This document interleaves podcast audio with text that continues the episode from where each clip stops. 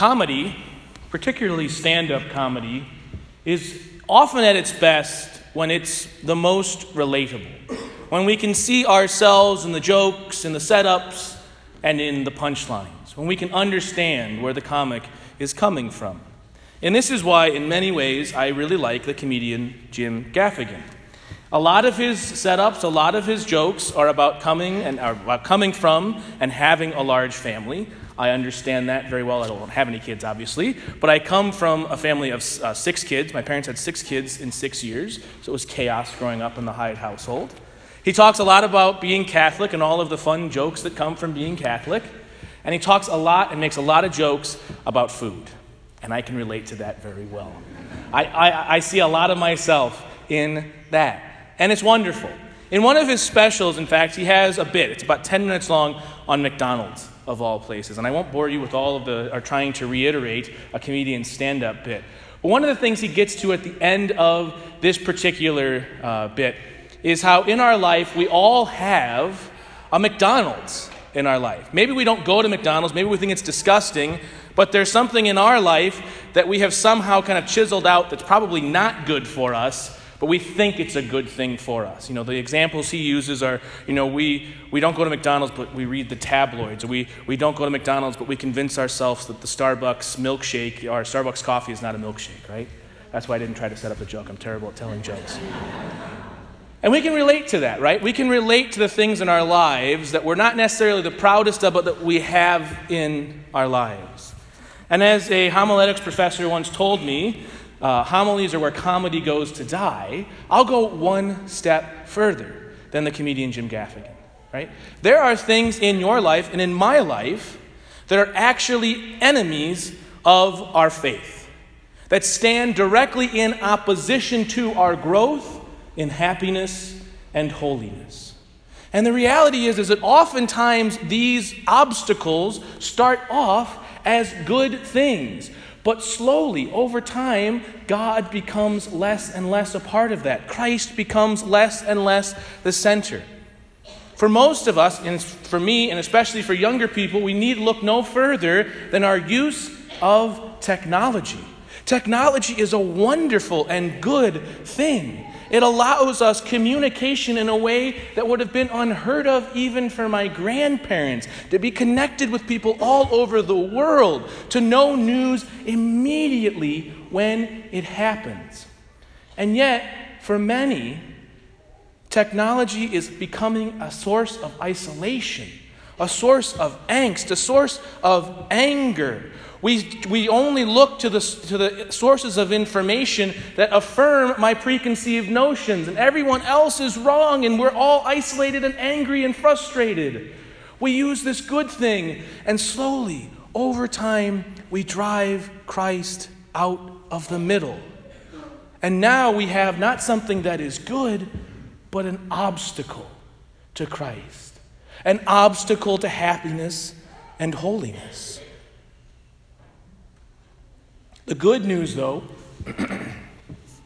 is that Jesus Christ desires, and in fact, our holiness and happiness consists in Him being the center of our life, the center of all that we do.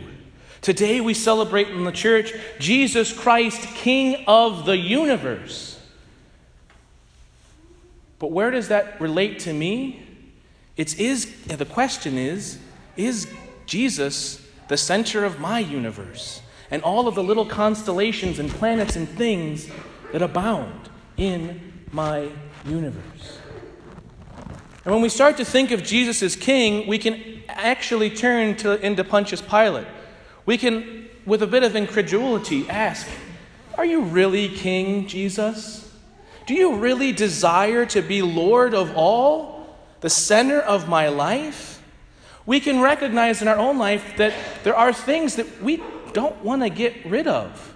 Or, especially in our kind of Western democratic American understanding, we don't want anyone else telling us what to do.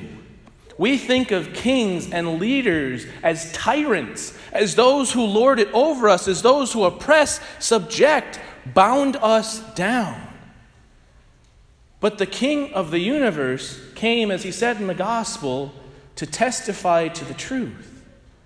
And what is the truth? It's that God is love.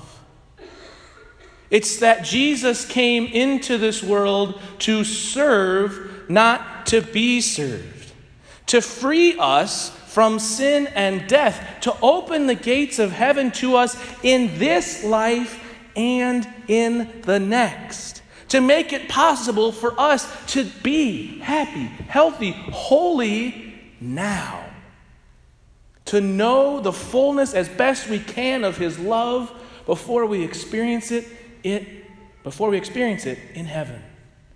This is the truth to which Jesus came. Not only that, but as we heard in the first two readings, intimations of this, and especially in Revelation, Jesus is the Alpha and the Omega. Jesus has loved you from the beginning and will love you for all eternity. To be in his service, to make him king, is to have a love that knows no bound, to experience eternity in that relationship. And so we are challenged today to make Christ the King of our lives. And I'll be honest with you, it's a difficult proposition. First of all, in practicality, but also let's look at the world around us right now. Let's look at the church in which we live. The reality is, is that most people are fleeing the church, especially the young. We are all touched, I would imagine, by friends and family who have simply left the church, some angrily, we look at the church itself, and there are problems. There is division, there is tension, there is the history of cover up of abusive minors. We look in our own lives and we see brokenness, destruction, sin, and sometimes even an inability to overcome. And we can be discouraged. And I can be discouraged. But the Lord is never outdone in generosity. Jesus Christ is king, and he does not lose. He sets up his throne in our hearts, and it's not a throne to reign over us, but it's a throne that reigns from the cross. And so we are challenged each and every day to examine our conscience. We are challenged to take that and to change our life. we are challenged to go regularly to the sacrament of confession not to get cheap grace, not to just be forgiven, but to realistically ask the Lord to come back to the center of our lives, especially the places where we are weakest. And we are challenged, and perhaps this is the greatest challenge, to make Christ a king of this community. Yes, there are people who are leaving the church in droves. Yes, there are people who are suffering and struggling in the church. And they need each of you, each priest, all of us to be saints, to have Christ at the center of our lives, and to witness that to other people. So I ask you, what is the McDonald's in your life?